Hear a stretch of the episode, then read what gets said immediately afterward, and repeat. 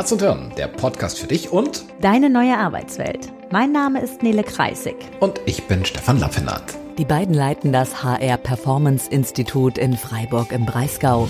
Gemeinsam mit ihrem Team entwickeln sie Organisations- und Führungskulturen, in denen der Spagat zwischen Kennzahlenfokus und Menschlichkeit gelingt. Herz und Hirn. Und bei den Entscheidungen jeden Tag in dieser neuen Arbeitswelt geht es genau um diesen Zweiklang.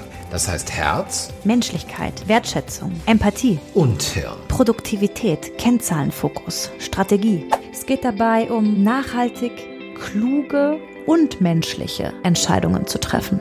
Herz oder Hirn? Was braucht's? Meistens beides. Herzlich willkommen zur zweiten Folge Authentizität und Verletzlichkeit in der neuen Arbeitswelt. Schön, dass du wieder dabei bist.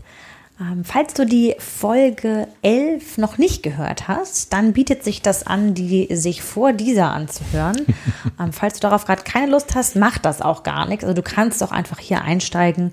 Nur wenn du ja schon den, das Intro quasi zum Thema Authentizität hören möchtest, dann bietet sich die Folge 11 an. Ja, was wird in dieser Folge passieren? Wir haben uns in der bisherigen schon intensiv mit dem Thema Authentizität in der Arbeitswelt befasst. Wir haben darauf geschaut, warum das eigentlich gerade so relevant ist in der Arbeitswelt und grundsätzlich auch in der Gesellschaft. Und wir haben uns sehr intensiv beschäftigt mit dem, was ist eigentlich Authentizität? Was ist damit gemeint? Und inwiefern kann uns das nützlich sein? Und in dieser Folge möchten wir euch ja ein paar Tipps und Anregungen geben für den Prozess der Authentizität automatisch bedeutet. Denn das war ein ganz großes Learning aus der Folge davor, dass Authentizität nichts ist, was man irgendwann mal fertig erreicht hat, dann ist es so, sondern ein tatsächlich lebenslanger Prozess. Ja, Stefan, vielleicht hast du ja Lust, so zum Einstieg etwas von deinem Authentizitätsprozess zu teilen, um ja einen kleinen Einblick zu geben. Ja, also der ist jetzt nicht irgendwie gespeichert als äh, Stefans Authentizitätsprozess. Ich ähm, gehe gerne mal graben zusammen mit euch. Und ich mag mit der, ich mag nochmal kurz die Story wiederholen, die ich in der Folge davor kurz berichtet habe von einem Workshop bei einem Münchner Unternehmen. Und ähm, ja, ich hatte so ein Bauchgefühl, dass ich gemerkt, so, oh, irgendwas, irgendwas passt hier nicht. Irgendwie, ich habe irgendwie keine Lust mehr, mit dem Team zu arbeiten. Und dann war die andere Stimme, sagt so, nee, Stefan, Moment, das ist hier dein Job. Du bist hier Berater, du bist hier Moderator. Kannst du kurz ein bisschen was erzählen? Was war das da, was du, was du gespürt hast oder hast du was beobachtet? Witzigerweise, und da werden wir ja nachher auch nochmal gleich drauf gucken, habe ich nicht mal, ich habe nicht im Außen was beobachtet sondern im Innen. Also ich habe bei mir etwas bemerkt. Ich habe bei mir ein Gefühl gemerkt, eine, eine Emotion wahrgenommen. Und ähm, ja, das war, ein, das war ein ganz spannender Punkt, weil ich hätte es auch gar nicht mal, ich hätte jetzt auch gar nicht mal festmachen können, woher das genau kam. Also da gibt es jetzt nicht irgendwie eine Erinnerung, so da hat jemand so und sowas gesagt und deswegen habe ich mich so und so gefühlt, sondern das war einfach ein Gefühl, was da war und was ich dann irgendwann bemerkt habe. Und jetzt kam, glaube ich, der erste wichtige Schritt, dass ich nicht gesagt habe, so, äh, nee, komm, reiß dich zusammen. Ähm, ist jetzt hier keine, keine Zeit. No time for bad feelings. Konzentriere dich mal auf deinen Job, sondern dass ich dem nachgegangen bin, dem einen Raum gegeben habe. Das war der erste Schritt. Und der zweite Schritt war dann eben gewesen, das auch anzusprechen. Und ich habe das ja auch in der Folge davor kurz erläutert mit dem, ich mag mein Gefühl mit euch teilen. Das muss man sich gerade mal vorstellen. Ich finde diese Story so unglaublich, ich weiß noch, du hast sie mir erzählt, die ist, glaube ich, so ungefähr ein halbes Jahr her, ne? Also unglaublich lang war das gar nicht her. Und äh, bist von der Geschäftsreise wiedergekommen und erzählt hast, dass ich dachte, boah, wow, in so einem Workshop, da ging es echt um was. Dann diese, die, allein der Satz, ich mag ein Gefühl mit euch teilen. Ich fand das so unglaublich großartig. Und ja, ist irgendwie was Besonderes. Du hast, wenn du so einen Satz verwendest, auch sofort Aufmerksamkeit. Ich glaube, das zahlt einfach alles auf dieses Thema, wie können wir Authentizität lernen, mit ein. Ich habe mich grundsätzlich sicher gefühlt in diesem Kontext. Also ja, das ist ein Das ist ein ganz wichtiger Kunde, definitiv. Aber ich hatte einen guten, ich hatte einen guten Draht zu den Menschen gehabt. Und zu dir selbst. In der Konsequenz hatte ich auch damit die, ja, für mich die Erlaubnis, diesem Gefühl, genau diesem, diesem Raum zu geben. Und ähm, ich glaube auch, dass jetzt in einem, in einem anderen Kontext mit mehr Spannung, mit mehr Fokus aufs Außen, mit mehr Fokus auf den Außenprozess, hätte ich das vielleicht so äh, kurz irritiert wahrgenommen, aber dann sofort wieder weggedrückt. Wenn überhaupt wahrgenommen. Ne? Wenn Denn überhaupt auch das, wahrgenommen. dann auch das erfordert ja schon einiges. Da kommen wir gleich nochmal zu. Ja. Und dann habe ich das geteilt. Dass ich so das Gefühl, dass ich irgendwie gar nicht, gar nicht mehr so richtig Lust habe, mit dem Team den Prozess Ich finde weiterzuarbeiten. das immer noch so unglaublich gut. Und was ich wichtig fand, da, das war kein, also ich, ich habe gesagt, ich mag ein Gefühl mit euch teilen.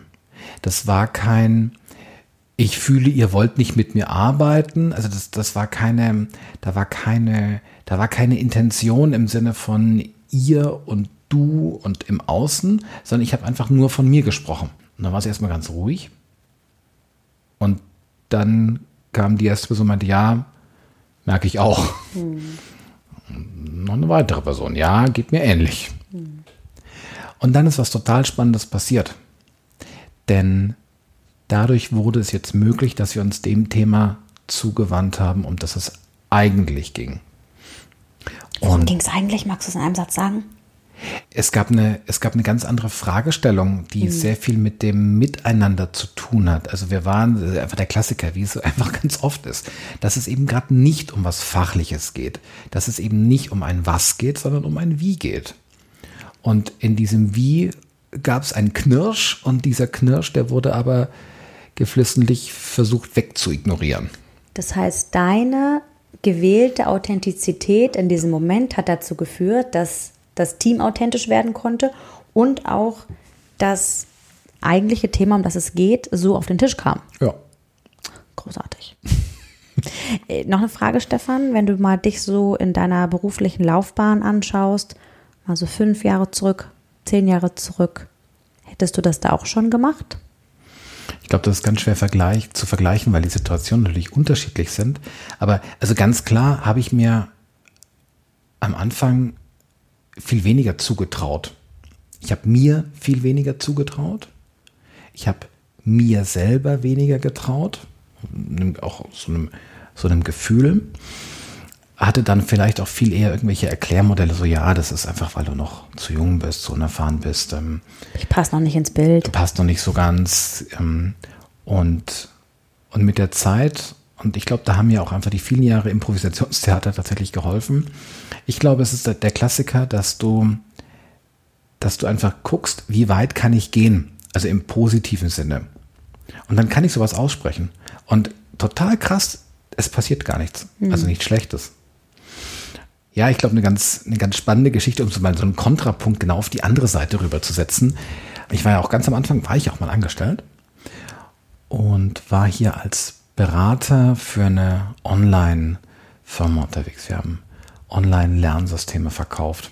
Also Ich finde es gerade so witzig, deiner Stimme zuzuhören, wenn du das erzählst. Also ihr, ihr, ihr hört richtig, wie Stefan gerade vor Leidenschaft sprüht, wenn er von diesem Job erzählt. Also der muss mega gewesen Das sein. großartig. Mhm. ähm, ja, es ist auch einfach echt lange her. Also wir haben die Sachen noch auf CD verkauft. Also das ist richtig lange her. Okay. Das waren äh, diese runden Dinger die mit Runden, dem Loch ja, mit in dem der Loch in der Mitte, ja. genau. Und ich meine keinen Bagel. Und, und musste nicht peinlich sein, ist okay. und da war ich bei einem, also hier Klassiker, ich bin hier Brillenträger und ab und zu bist du halt mal dran zu checken hier Augen und eben neue Brille. Und dann war ich, und das werde ich nicht vergessen, weil ich die Geschichte, ich erinnere mich gerne an die Geschichte und ich erzähle die auch gerne. War ich bei einem Optiker in Aschaffenburg gewesen. Und also wer schon mal, also wer Brillenträger oder Kontaktlinsenträger ist, ab und zu mal einen Optiker besucht, dann wisst ihr ja, wie die so arbeiten. So. Und dann war ich bei diesem Optiker und der hat mir eine Frage gestellt, die ich so noch nie von einem Optiker gehört habe. Der fragte mich nämlich, sagen Sie mal, welche Aufgabe soll diese Brille für Sie übernehmen? Da war ich erstmal total verwirrt, weil, also Ich will gut gucken. Ja. Und das ist aber der Punkt. Er hat damit was anderes gemeint. Ich war damals 22, 23 und ich habe gesagt, naja, hm, meine Gesprächspartner sind teilweise doppelt bis zweieinhalb Mal so alt wie ich. Die Brille hat folgende Aufgabe. Ich möchte mit dieser Brille älter, kompetenter, professioneller wirken. Also ich brauche eine, ich brauche eine Consulting-Krücke im Gesicht. Und das ist genau der Punkt. Das ist, das ist genau dieser Aspekt, dass ich mich nicht getraut hätte, irgendein, irgendeine wilde Studiebrille ähm, in diesem Job zu tragen, weil zum damaligen Zeitpunkt ich geglaubt habe, nee, das, das macht man nicht. Und ich glaube auch, und das finde ich ist ein ganz wichtiger Punkt, um in Sachen reinzuwachsen, ich glaube, wenn ich es gemacht hätte, hätte mich das vielleicht permanent immer wieder so verunsichert, dass es dann auch komisch geworden wäre. Und das heißt, zum damaligen Zeitpunkt habe ich ganz stark versucht, mich, mich an meiner damaligen Führungskraft zu orientieren, weil hier neu im Unternehmen, neue Branche, alles neu, Berufsstarter und habe mir versucht, ein Rollenbild zu entwickeln, in das ich mich dann reingebastelt habe. Hm. Und mal kurz für diejenigen unter euch, die jetzt gerade dazugekommen sind, die die andere Folge noch nicht gehört haben. Wir haben ja sehr viel darüber gesprochen, dass dieses Thema Authentizität, ähm, warum entscheiden wir uns eigentlich gegen Authentizität? Und die, die Antwort auf die Frage war eigentlich so relativ knapp zusammengefasst, weil wir Sorge davor haben, verstoßen zu werden, weil wir Sorge davor haben, nicht in irgendein Bild reinzupassen, was entweder wir, die Gesellschaft oder unser Umfeld uns liebevoll angeboten hat, sagen wir mal so. Und wir, ich meine, machen uns nichts vor. Wir entscheiden uns ja auch, Bilder zu nehmen. Auf jeden Fall ab einem gewissen Alter ähm, haben wir ja die Wahl.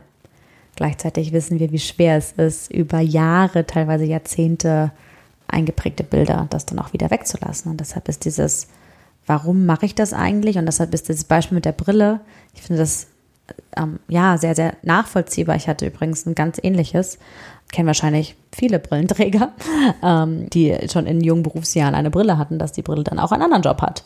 Da wirklich mal drauf zu gucken, was für eine Phase das eigentlich ist, wenn wir mal ehrlich sind. Ich meine, wir haben nun mal ein gewisses Alter, wir sind nun mal Berufsstarter und äh, da irgendwie ja, zu glauben, dass eine Brille was ausmachen würde. Tut sie ja vielleicht sogar auch, ne? Wenn man so erster Eindruck anguckt. Ja, jetzt wollen wir ja in dieser Folge auf diesen Prozess drauf schauen. Wie kann ich denn, jetzt mal so, ne, Stefan, so der, der Berufsstarter mit der Brille, die mich irgendwie professioneller wirken lässt, bis hin zu diesem Erlebnis, was noch gar nicht lange her ist. Ähm, wie, was kann ich denn selber tun, um ja auch mehr Authentizität in mein Leben zu lassen? Bevor ich diesen Schritt gehe, kann es allerdings sein, dass ich für mich selber noch etwas brauche. Der Aha-Moment. Ich hatte da einen ganz persönlichen, und zwar war das in meiner Business-Trainer-Ausbildung. Die ist jetzt einige Jahre her. Und ich habe damals ähm, eine, und da bin ich wirklich dankbar darüber, eine sehr, sehr wertvolle Ausbildung durchlaufen. Und es gab so einen Moment, der, ja, wir haben halt gelernt, Trainings für Erwachsene zu konzipieren und umzusetzen, also ein bisschen ähm, ja, Erwachsenenbildung äh, in, in dieser Richtung. Und es gab einen Moment, da habe ich eine Trainingssequenz vorbereitet und ich war sehr fleißig, ich habe sie sehr gut vorbereitet und habe sie geübt. Das heißt, ich stand dann da und die anderen Teilnehmenden meiner Gruppe waren die Teilnehmenden. Das heißt, genau, haben zugeschaut, haben mitgemacht und ich habe am Ende Feedback erhalten. Das war so ein ganz wichtiger Teil dieser Ausbildung. Und in diesem Feedback ist mir eins hängen geblieben. Ähm, ein Feedback von meiner Ausbilderin. Ähm, damals hieß sie noch Veronika Mink, jetzt heißt sie Veronika Schneider. Liebe Veronika, wenn du das hörst, das hat echt was mit mir gemacht. Veronika sagte so sinngemäß, nee, das war fachlich, methodisch, alles top. Aber ich habe dich nicht gefühlt. Und dieser Satz, der hat mich wütend gemacht. Das kann ja gar nicht sein. Das geht doch gar nicht. Also A, wenn das jetzt alles so gut war, fachlich, fachlich gut, methodisch gut, und ich hatte auch die richtige Kleidung gewählt, wie kann man denn dann da jemanden nicht fühlen? Ich war richtig angetriggert. Ich war so unglaublich angetriggert, Veronika. Ich fand das damals furchtbar, Und es hat tatsächlich einige Monate gebraucht, bis ich da merkte, was du meinst. Du hast mich deshalb nicht gefühlt, weil ich mich nicht getraut habe, ich zu sein. Du hast mich deshalb nicht gefühlt, weil ich nicht echt war. Ich habe mich in ein Bild der Business-Trainerin reingepresst und es gab 0,0 Nele in dieser Trainingssequenz zu sehen. Gar nichts. Jetzt kann man sich die Frage stellen, buche ich denn eigentlich Trainerin Person oder will ich das Thema haben? Meine Antwort heute ist, es ist immer beides zusammen. Und dieser Moment, und der hat mich so lange begleitet und ich fand das so blöd. Und ich weiß heute ganz genau, was du meinst. Und auch hier der Prozess ein ganz spannender. Du hast sagtest ja gerade, der, der Kunde bucht beides. Ich glaube, dass, also definitiv beides. Und mittlerweile gehe ich sogar einen Schritt weiter, dass dieses Thema Persönlichkeit, dieses Thema die, die Energie, die Emotion, die die Person, die da vorne steht, die Person, die mit den Menschen arbeitet, da reinbringen kann. Muss. Äh, muss, danke. Dass, dass es der größere Faktor ist. Ja. Weil das ist der Moment, wo Menschen berührt werden, die lassen sich berühren, wo Menschen beginnen, möglicherweise sich neue Fragen zu stellen, in Transfer zu gehen, Dinge zu verändern. Ich merke es immer wieder, wenn, wenn es um dieses Thema Scheitern geht, dann habe ich, wenn ich ehrlich zu mir selber bin, habe ich zwei Möglichkeiten, diesen Vortrag zu halten. Die eine Möglichkeit ist, dass ich über die Person berichte, die gescheitert ist. Also die heißt zufälligerweise wie ich und ich habe da echt krasses Detailwissen. Aber bin dissoziiert. Also ich bin nicht im Kontakt. Das ist fachlich, inhaltlich völlig okay. Aber es ist nicht, da ist keine Energie da, da ist keine, da ist die Emotion nicht da. Oder ich schmeiß mich halt ganz rein. Dann spreche ich über mein Scheitern. Da merke ich auch, das gibt mir einfach auch deutlich mehr in die Substanz. Definitiv. Weil es ja eine andere Form von Energie ist, die dann notwendig ist, um da um das auch aufzumachen, um da das zuzulassen. Aber die Resonanz ist eine ganz andere, weil jetzt plötzlich Menschen emotional andocken können. Und damit kannst du sie begeistern, damit kannst du Vorbild für sie sein, damit, ja, kannst du sie erwischen und zwar in so einem, in so einem packenden Sinn, ne? Also, ich verstehe das heute auch, gerade heute geht es nicht mehr um Wissen oder auch wenn wir uns das Thema Führung anschauen. Wir haben es in der Folge zuvor schon gesagt. Wem folgen wir gerne? Sind das Menschen, die fachlich, sachlich, faktisch 1a sind? Oder folgen wir Menschen, denen wir vertrauen, weil sie sich echt geben, weil sie sich ganz geben, weil wir das Gefühl haben, sie greifen zu können, weil wir ihnen vertrauen können, die vielleicht auch ganz ehrlich sagen, übrigens von dem Thema habe ich überhaupt gar keine Ahnung. Ne? Aber lass uns schauen, wie wir es rausfinden. Denn das ist ja eine ganz, eine ganz häufig gestellte Frage. Führt denn nicht mehr Authentizität zu weniger Autorität? Oh ja. Also verliere ich als Führungskraft an Autorität, wenn ich jetzt irgendwie da mich und meine Emotionen reinbringe. Das Interessante ist, es ist genau das Gegenteil der Fall. Weil wenn ich traue, mich, rein zu, mich reinzugeben, das gilt auch für die Führungskraft, dann ist das ein Indikator für die Beziehungsqualität. Die Führungskraft, die sich reingibt, sendet von ihrer Seite ein Signal, ich glaube, dass unsere Beziehung das aushält. Ich glaube, dass die Beziehung zu meinem Team das aushält. Damit bin ich auch Vorbild. Und zwar in beide Richtungen. Wenn ich völlig zumache, bin ich Vorbild. Und wenn ich aufmache, mhm. bin ich auch Vorbild. Und damit gebe ich auch dem Team die Erlaubnis zu öffnen, in Kontakt zu kommen, untereinander und mit mir als Führungskraft. Ja, und wir haben euch jetzt einen äh, kleinen Prozess mitgebracht, von dem wir glauben, dass er nützlich ist, ihn zu gehen, um sich auf die eigene Authentizitätsreise zu begeben. Der erste Schritt, und das ist die absolut gute Nachricht, Authentizität und Verletzlichkeit zu zeigen, ist lernbar. Das ist tatsächlich etwas, wo ich jetzt mich ganz mutig auf den Weg machen kann und Mut wird es wohl auch brauchen, denn das kann ich lernen. Und der erste Schritt, der dafür sehr, sehr wichtig ist, ist tatsächlich, sich mit sich selbst zu beschäftigen. Rauszufinden, wer bin ich eigentlich? Ja, sich selbst die Frage zu stellen, warum habe ich mich eigentlich in gewisse Bilder selbst gepresst oder pressen lassen, um dann die Möglichkeit zu haben, mein eigenes Bild zu finden. Was ist das, was eigentlich wirklich zu mir passt? Wie möchte ich persönlich leben? Was für Rollen möchte ich ausfüllen? Was passt zu mir? Was passt zu mir, meinen Werten? Was passt zu meinen Motiven? Was passt zu dem, ja, wie ich leben und arbeiten will? Und wenn ich das mache, dann habe ich schon mal einen ganz wichtigen Schritt getan, um die Chance zu haben, mich authentisch und verletzlich zu zeigen.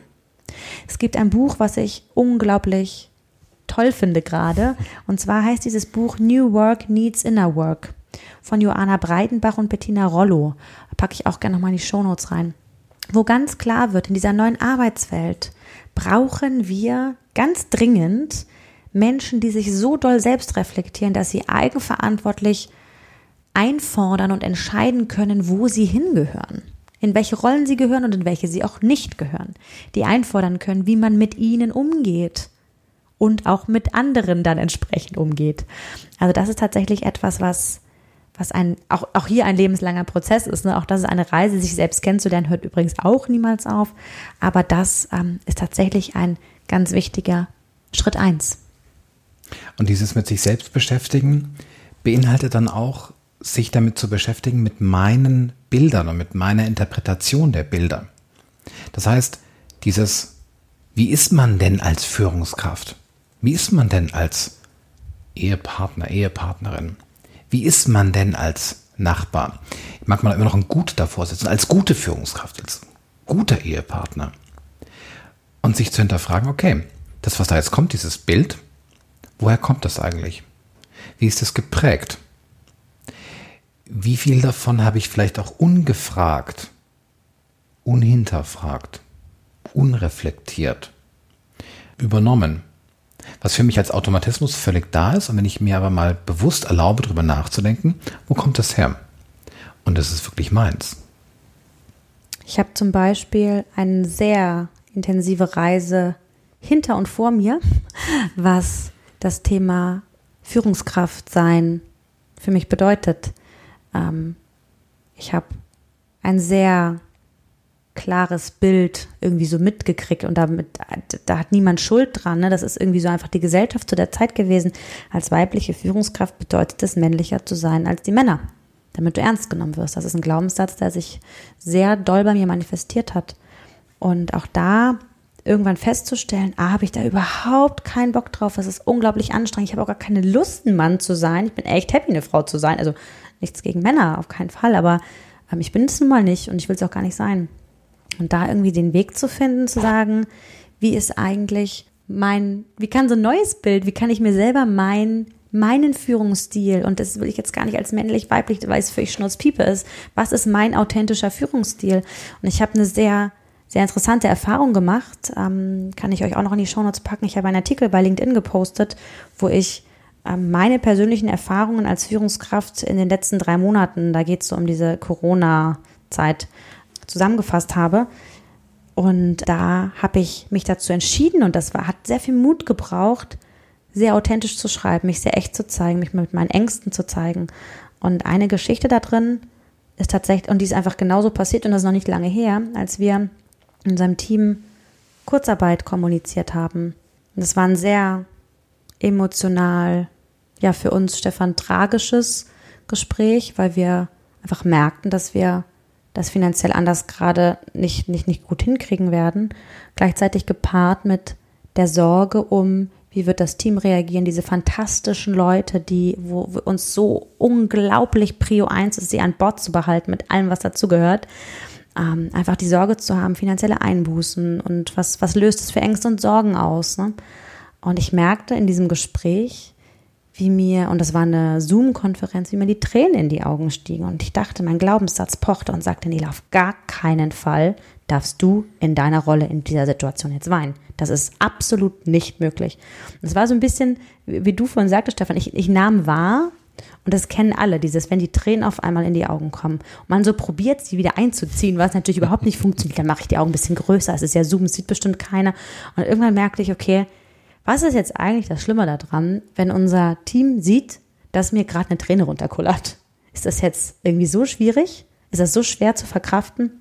habe mich dazu entschieden, dass es okay ist, dass diese Träne kullert. Und in dem Moment, wo ich die Träne habe kullern lassen, merkte ich auch, wie ich mich wieder entspannen konnte, weil Thema, das kostet Kraft. Dieses, ich darf das nicht, ich darf das nicht zeigen, ich darf das auf keinen Fall zeigen. Es ist zwar da und ich bin gerade echt berührt, aber ich darf es nicht zeigen. Diese Kraft habe ich gar nicht. Also ich gehöre nicht zu den Menschen, die sagen, in jeder Situation ist immer alles völlig okay, aber in dieser Situation, ja, eine Entscheidung zu treffen und auch dieses Bild von eine Führungskraft darf auf gar keinen Fall jemals irgendwie weinend das zu hinterfragen und einen neuen eigenen, ein eigenes Führungsbild oder ein eigenes, in was für einer Rolle auch immer ihr seid, Bild, sich selbst zu malen. Und ich merke gerade so, wenn ich dir, wenn ich dir zuhöre, ich mag dieses Wort Bild nicht. Weil Bild ist ja sowas, sowas Festes, sowas Starres. Und du kennst vielleicht diese Unterscheidung zwischen einem Fixed Mindset und einem Growth Mindset. Ja. Und fixed im Sinne von fixiert, fest, starr. Und da habe ich sofort so ein Bild vor Augen. Ich habe wieder mein Malbuch vor Augen. Und ich mag jetzt gar nicht auf das Growth, auf das Wachsende, sondern auf das Flex, auf diesen flexiblen Anteil abzielen. Ich glaube, dass es eben gerade nicht darum geht, zu sagen, oh Gott, jetzt werde ich mal acht Jahre an meinem Bild einer Führungskraft arbeiten und nach acht Jahren habe ich es dann auch und dann versuche ich das aber krass auszuleben, sondern, und das wird uns gleich zu dem nächsten Punkt nämlich führen in unserem Prozess, zu gucken, dieses, dieses Bild ist kein starres Bild, sondern das ist etwas, was sich, was sich auch verändern darf. Das verändert sich mit den Anforderungen im Außen. Das verändert sich auch mit mir selber. Ja. Und da drauf zu gucken, und deswegen ist es erst recht wichtig, kein ich sag mal ganz platt, kein 20 Jahre altes Bild von irgendjemandem mhm. zu, äh, zu, überne zu übernehmen, unhinterfragt und versuchen, das auszufüllen, weil das ist einfach auf gar keinen Fall in Summe aktuell. Da mag es sicherlich Grundzüge geben, die auch heute noch äh, auf jeden Fall ihre Bedeutung haben. Aber in dem Moment, wo du es selber hinterfragst, auch selber auf, ja, auf Gültigkeit, auf Relevanz überprüfst, kommt ein spannender Punkt. Es fällt dir viel leichter auch reinzuwachsen weil du hast es jetzt dir eigen gemacht. Und das führt uns zum zweiten Schritt, damit Authentizität möglich ist, also damit ich etwas nach draußen geben kann, was in mir ist, ist es natürlich total hilfreich zu wissen und mitzukriegen, was ist denn da eigentlich in mir?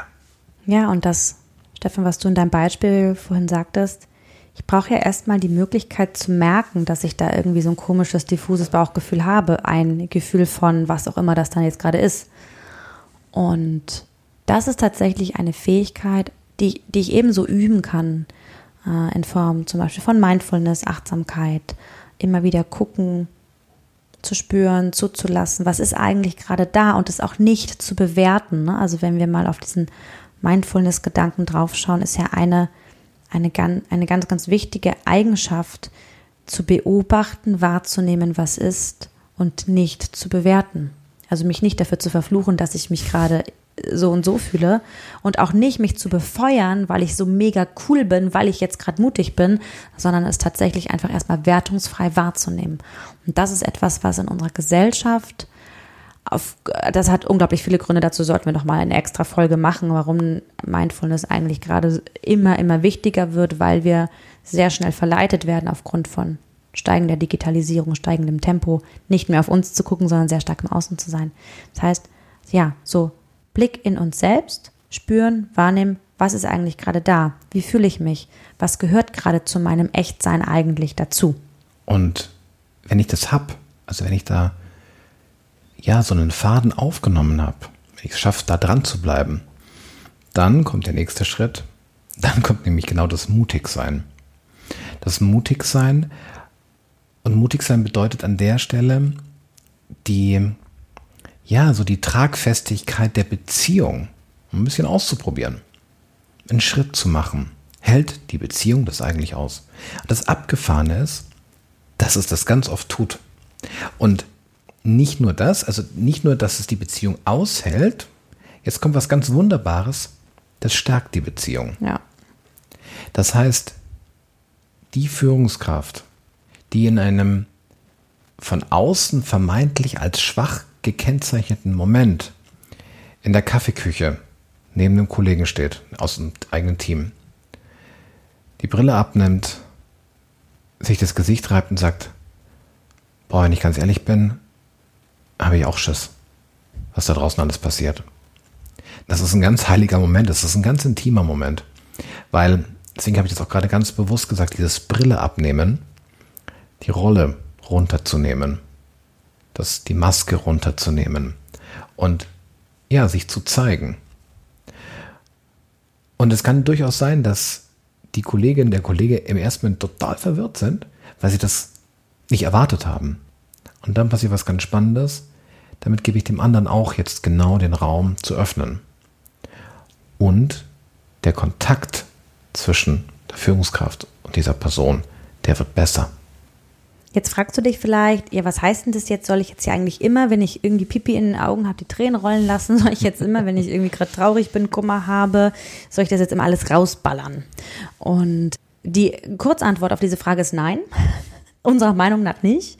Wir haben aber für dich noch so eine, kleine, so eine kleine Gedankenstruktur vorbereitet, damit du einfach so ein bisschen gucken kannst, ja, wie entscheide ich mich eigentlich in welchem Moment? Das heißt, also jetzt nehmen wir und gehen mal davon aus, Schritt eins und Schritt zwei ist schon geschehen. Also ich habe mich mit mir selbst beschäftigt. Ich kriege so ein bisschen mit, was so sich für mich eigentlich gut fühlende Rahmenbedingungen und Settings sind. Schritt zwei, ähm, ich kriege mit, was gerade ist. Ja? Und jetzt ist ja die spannende Frage, lasse ich das jetzt zu, zeige ich es ja oder nein? Und jetzt kann ich mir eine Frage stellen. Also ich nehme wahr, ich werde gerade traurig, ich nehme wahr, ich werde gerade wütend, ich nehme wahr, ich bekomme Angst. Zeigen, ja oder nein. Und die erste Frage, die du dir dann stellen kannst, ist, hat das Gefühl, was ich gerade habe, und es ist ja sowieso da, also ob ich es jetzt sage oder nicht, es ist eh da und damit wirkt es sowieso auch in deinem Außen. Also Schritt eins hat dieses Gefühl Auswirkungen auf meine Rolle, auf das, was ich jetzt hier gerade tue? Gibt es eine Relevanz in Bezug auf meine Rolle? Frage 1. Frage 2. Hat es einen Mehrwert für mich und oder andere, dass ich dieses Gefühl teile? Und ist es für mein Umfeld tragbar, ertragbar, wenn ich es teile? Wenn du dir diese drei Fragen stellst und dir Antworten geben kannst, kannst du jetzt weiterentscheiden. Wenn du sagst, nee, hat weder Auswirkung, hat keinen Mehrwert und oder ist nicht tragbar und du dich für Nein entscheidest, dann wäre tatsächlich ein absolut, eine absolut valide Option zu sagen, nein, ich halte das zurück. Ich spreche es nicht an. Ich zeige es nicht verbal oder wie auch immer. Das ist völlig in Ordnung. Dann wäre allerdings unser Tipp, ähm, dass du einen anderen Weg findest, das irgendwie rauszulassen. Äh, zum Beispiel Wut ist etwas, was unheimlich in einem brodelt, wenn man es nicht irgendwann wie rauslässt. Ne? Also ob du jetzt Bäume anschreien gehst oder was auch immer machst. Ähm, aber das ist ein wichtiger Punkt, da tatsächlich. Jetzt hat hier gerade der Postbote geklingelt und unser Hund gibt sich gerade sehr authentisch. Lassen ihn jetzt mal, weil es so schön in die Folge passt, lassen wir es jetzt einfach gerade mal weiterlaufen. Genau. Also, die Antwort darf ganz klar Nein sein. Ne? Also triff eine bewusste Entscheidung. Nächste Möglichkeit. Und wenn du diese möglich, also wenn du die Entscheidung getroffen hast, die Emotion zu zeigen, wird es jetzt ganz spannend, wie mache ich denn das? Also geht es jetzt darum, rauszupoltern, rauszuknallen, die ganze Emotionsintensität über dem anderen abzuladen? Nein. Nein, denn es könnte auch genau diesem Aspekt von tragbar genau widersprechen. Könnte auch sehr unangemessen einfach rüberkommen, ne? Ja. Definitiv.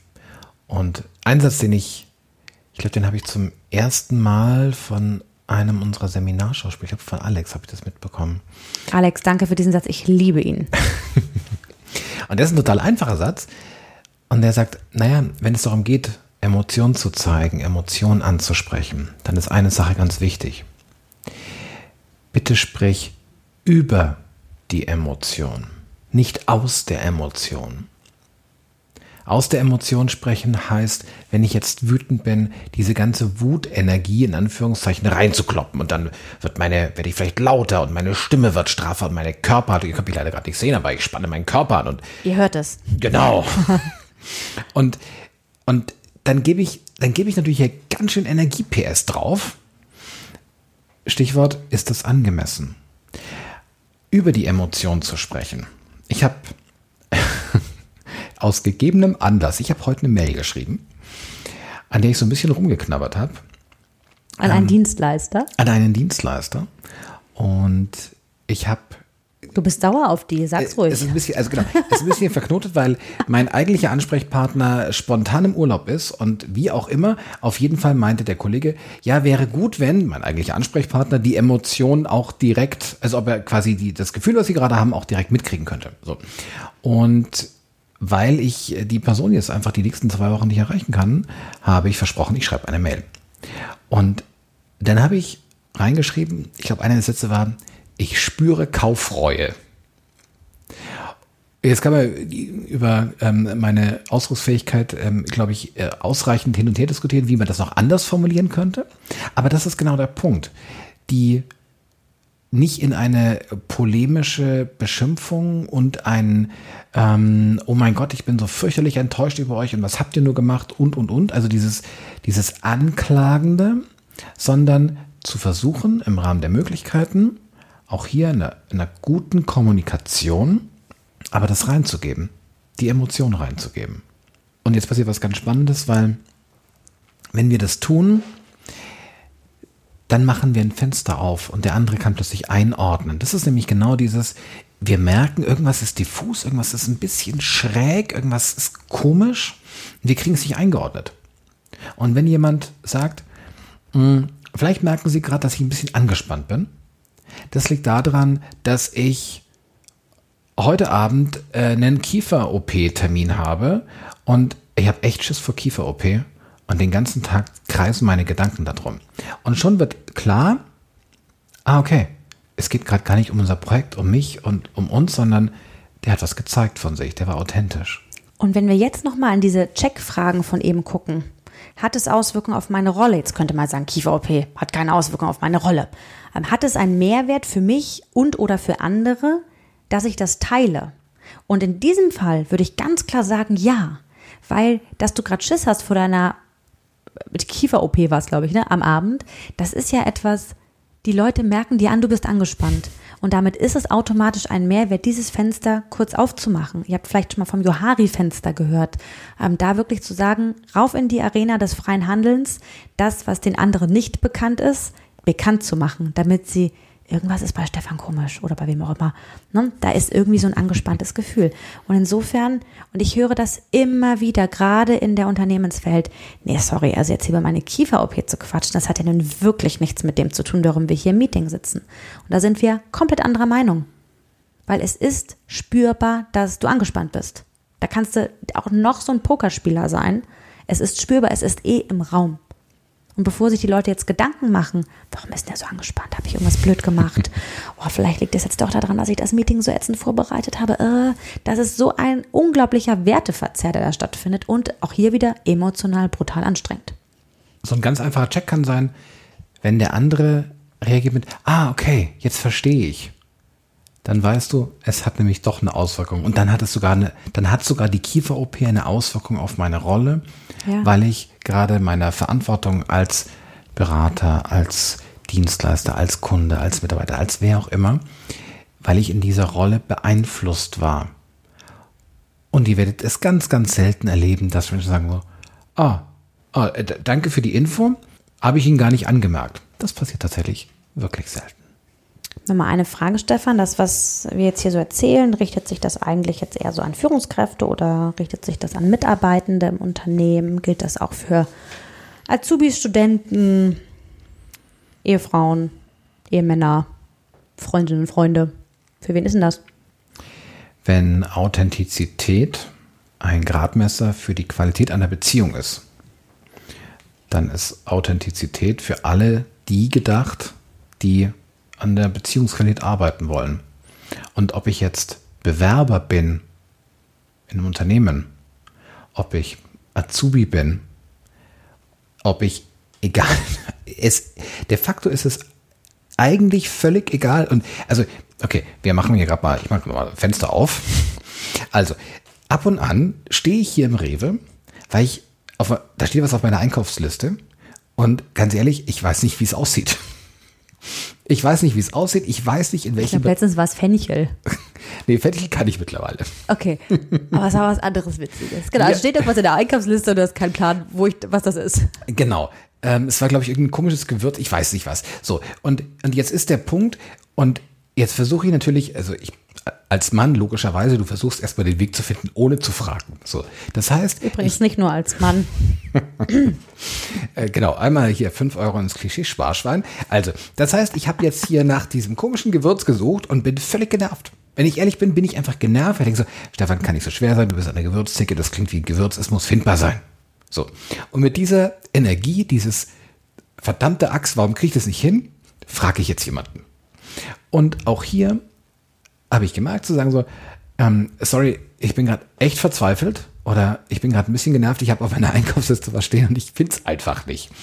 Das ist, ein- das ist ein Satz mehr, das ist zwei Sätze mehr. Und die Reaktion ist in 99 Prozent der Fälle, dass auf der anderen Seite, da entsteht ein kurzer Mensch-Mensch-Kontakt.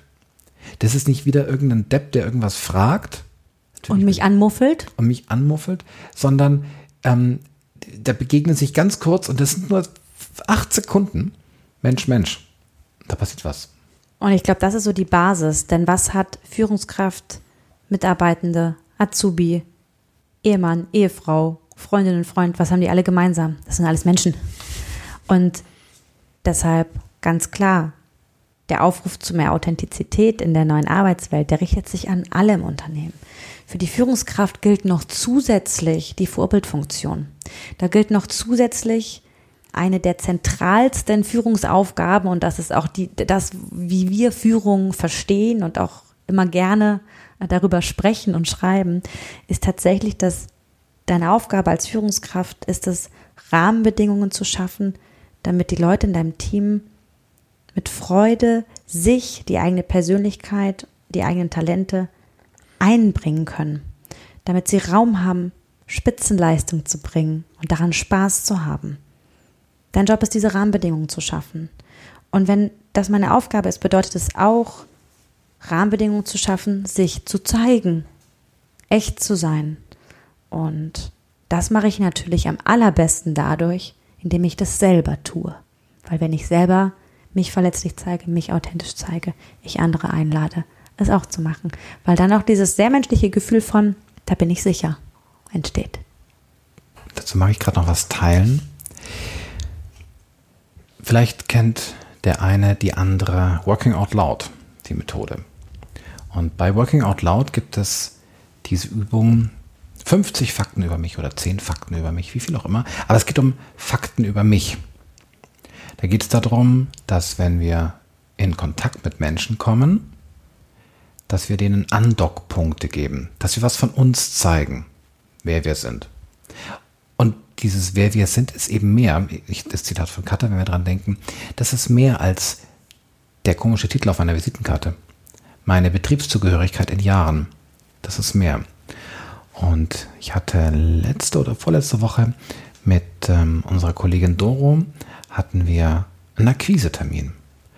Und auf der anderen Seite eine ähm, Personalleiterin dieses Unternehmens und ein Personaler der übergeordneten Holding. Und die, die uns kennen, wissen, dass wir gerne so ein bisschen unkonventionell arbeiten. Und ich hatte geplant, Wie meinst du das jetzt? wir hatten geplant, dass wir mit diesen fünf Fakten über mich in der Vorstellungsrunde arbeiten. Also auch hier Akquisetermin, Erstkontakt. So, jetzt hatte die Kollegin angefangen, auf der anderen Seite, mit der klassischen Vorstellung, ich bin meine Funktion so lange im Unternehmen. So, ihr Kollege, der Kollege genauso. Jetzt wurde es spannend. Jetzt hat sich Doro, weil ja hier der Höflichkeit folgend, dem dran gehängt. Jetzt war ich dran. Und jetzt, und das ist jetzt genau der spannende Punkt, auch hier wieder diesem, dem Thema Gefühl nachzugehen. Ich war wirklich hin und her gerissen, weil die Rollenerwartung wäre jetzt gewesen, auch voll höflich, die haben sich so vorgestellt, also stelle ich mich auch so vor. Und das habe ich gemacht. Ich habe gesagt, ich würde gerne das Muster brechen und würde gerne eine andere Art von Vorstellung einschwenken. Fünf Fakten über mich. Und fände es toll, wenn wir damit nochmal eine Runde drehen, weil das was mit dem Kontakt von Menschen macht. Dann war auf der anderen Seite erstmal so Irritation, weil ich habe ja hier ganz, also ganz klarer Regelbruch. Und ähm, der Personaler meinte so, ja, wisst ihr jetzt nicht, weil wir brauchen noch ausreichend Zeit für die Inhalte. Ah, sie haben aber mitgemacht. Dann habe ich mit meinen fünf Fakten angefangen und wir haben nochmal eine Runde gedreht. Und da ist was ganz Spannendes passiert, weil nämlich jetzt in dieser Runde kamen die ganzen persönlichen Aspekte rein. Und plötzlich war da halt, waren da die Menschen gewesen. Mhm. Plötzlich kam da mehr Echtheit rein. Und für mich der spannendste Punkt, dieser Personaler erzählte, ja, ich mache da gerade so ein Experiment bei uns im Unternehmen mit Duzen und Siezen und ich fange jetzt gerade an, Menschen zu duzen, die ich seit Jahren, teilweise Jahrzehnten sieze und ich gucke gerade so, was da passiert. Und während er das erzählte, da wurde er einfach völlig menschlich. Also da, da fing er an, da fing er an zu lächeln, weil er, weil er darüber nachdachte. Da, da kam richtig Energie drauf. Mhm. Und das habe ich mir gemerkt. Das war ein ganz, ein ganz toller Moment, wo diese Person etwas von sich preisgab, was sie gerade beschäftigt, was sie gerade umtreibt. Er sprach davon Mut, hm. von, weiß ja auch nicht immer, wie das mit der Reaktion aussieht. Unsicherheit. Unsicherheit. Und genau dieses Thema Authentizität und dieses Thema und ich, diese Methode, fünf Fakten über mich, das ist ein, vielleicht auch nochmal ein ganz, ganz praktischer Tipp, wie ihr anfangen könnt, mehr von euch ja, in in Beziehungen, in Kontakt reinzugeben. Ja, über Working Out Loud sollten wir definitiv auch nochmal eine Folge machen, mhm. denn das fällt jetzt schon, glaube ich, zum zweiten Mal hier. Ähm, wir packen euch nochmal einen Link in die Show Notes, wo ihr ein bisschen was zu Working Out Loud lesen könnt. Und ähm, ja, das ist wirklich eine unglaublich tolle Methode. Gut, ich würde sagen. Der Herz und Hirn Podcast. Wir ziehen Bilanz. Nachdem wir euch nun ein paar Einblicke in unsere persönlichen Prozesse gegeben haben und ihr merkt, äh, auch die hören nicht auf, nochmal ganz kurz zusammengefasst. Also Authentizität ist tatsächlich lernbar und es ist ein Prozess. Wenn wir uns nach Brené Brown richten, dann geht es darum, loszulassen, wer du glaubst sein zu müssen und zu umarmen, wer du bist. Das zuzulassen, wer du bist. Wenn wir jetzt reinschauen, wie kann ich Authentizität üben.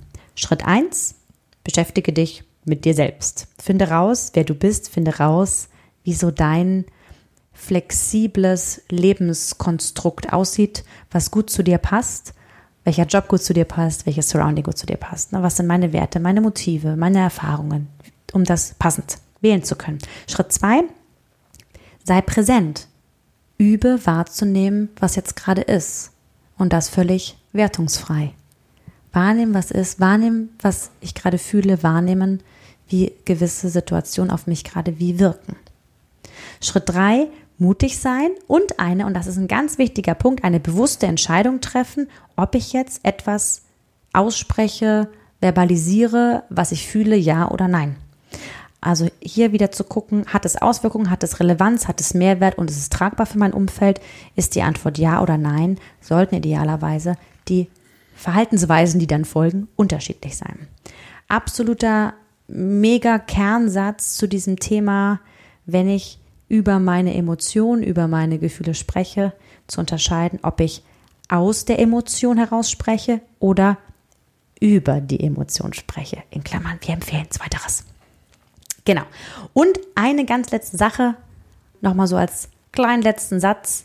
Es geht uns nicht darum, auch wenn wir sehr große Fans von Authentizität sind, äh, dass wir sagen, jeder soll jetzt immer authentisch sein. Das ist nicht das Ziel.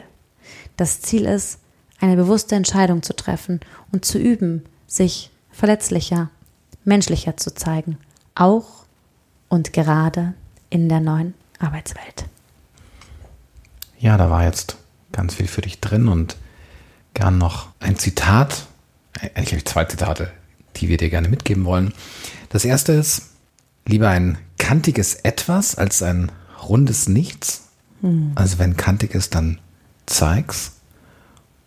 Und das zweite, sei du selbst und zeig dich selbst, denn alle anderen sind ja schon vergeben. Und genau dafür wünschen wir dir ganz viel, ganz viel Wahrnehmen und ganz viel Mut. Und ganz viel tolle Erfahrungen. Ciao, bis zum nächsten Mal. Bis dann. Herz und Hirn, der Podcast für dich und deine neue Arbeitswelt mit Nele Kreisig und Stefan Lappenat. Herz und Hirn, sprich mit und sprich uns an. Wir sind gespannt auf deine Meinungen, Ideen und Fragen. www.hr-performance-institut.de Wir freuen uns auf dich. Bis dahin. Herz und Hirn, jetzt abonnieren.